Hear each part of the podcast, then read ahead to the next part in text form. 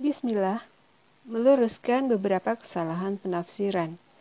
Beberapa penafsir melakukan kesalahan dalam menginterpretasikan ayat jika kamu berdua bertobat kepada Allah, sungguh hati kamu berdua telah condong untuk menerima kebenaran. Quran Surat At-Tahrim ayat 4 Mereka menafsirkan jika kalian berdua bertobat kepada Allah, maka hal itu wajib kalian lakukan karena hati kalian telah menyimpang dari kebenaran. Pemaknaan seperti ini tentu saja tidak tepat karena tidak tiga alasan berikut ini. Yang pertama, Bagian pertama dari ayat di atas merupakan frase bersyarat. Jawaban atas syarat itu tidak dicantumkan.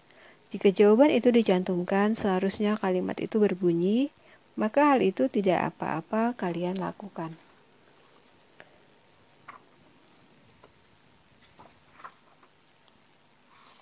Bukan. Bukan, maka hal itu wajib kalian lakukan.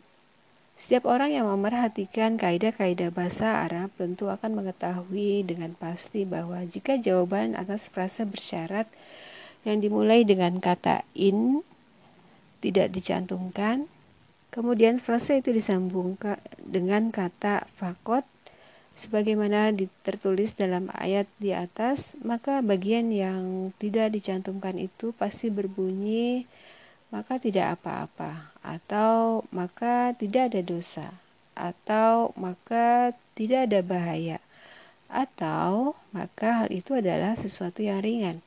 Banyak contoh dari syair-syair Arab atau ayat-ayat Al-Quran yang membuktikan kebenaran kaidah itu. Yang kedua, sogot, yang berarti condong untuk menerima kebenaran tidak dapat diterjemahkan dengan zagot yang berarti menyimpang dari kebenaran. Dalam persoalan ini tidak mungkin Aisyah dan para istri Rasulullah Wasallam menyimpang dari kebenaran. Berikut ini merupakan dua makna dalam bahasa Arab yang sangat disalahpahami. Menyimpang dari sesuatu, condong pada sesuatu. Untuk makna di atas, bahasa Arab menggunakan tiga jenis kata. Yang pertama, kata-kata yang hanya mengungkapkan makna pertama, seperti inharafa, zago, atau hada. Kedua, kata-kata yang hanya mengungkapkan makna kedua seperti zago, tobo, iltafata, dan tawajaha. Ketiga, kata-kata yang mampu mengungkapkan Kedua makna itu sekaligus. Seperti mala, syagala, adalah, atau roja'a. Kata sago yang tercantum dalam ayat di atas dikategorikan ke dalam jenis kedua, tetapi sebagian penafsiran meletakkannya juga dalam jenis ketiga atau jenis pertama. Tentu saja hal itu merupakan kesalahan literer yang sangat fatal karena tidak didukung oleh bukti apa pun dalam stilistika bahasa Arab.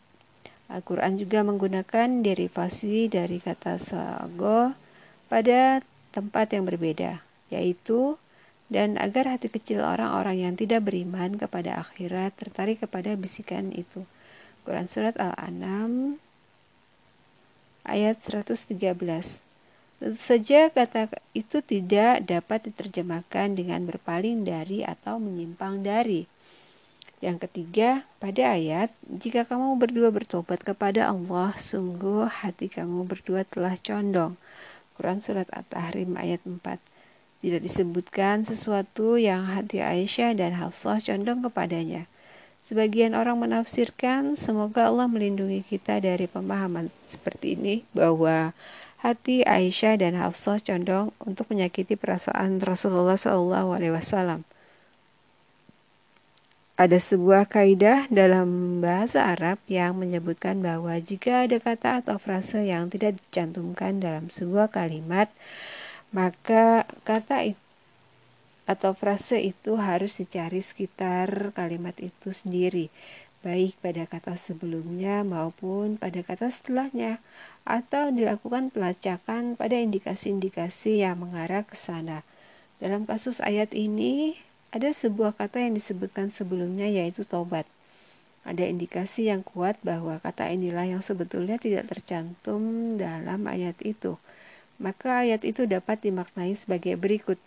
Jika kamu berdua bertobat kepada Allah, maka hal itu merupakan sesuatu yang mudah bagimu. Sungguh hati kamu berdua telah condong untuk bertobat kepada Allah.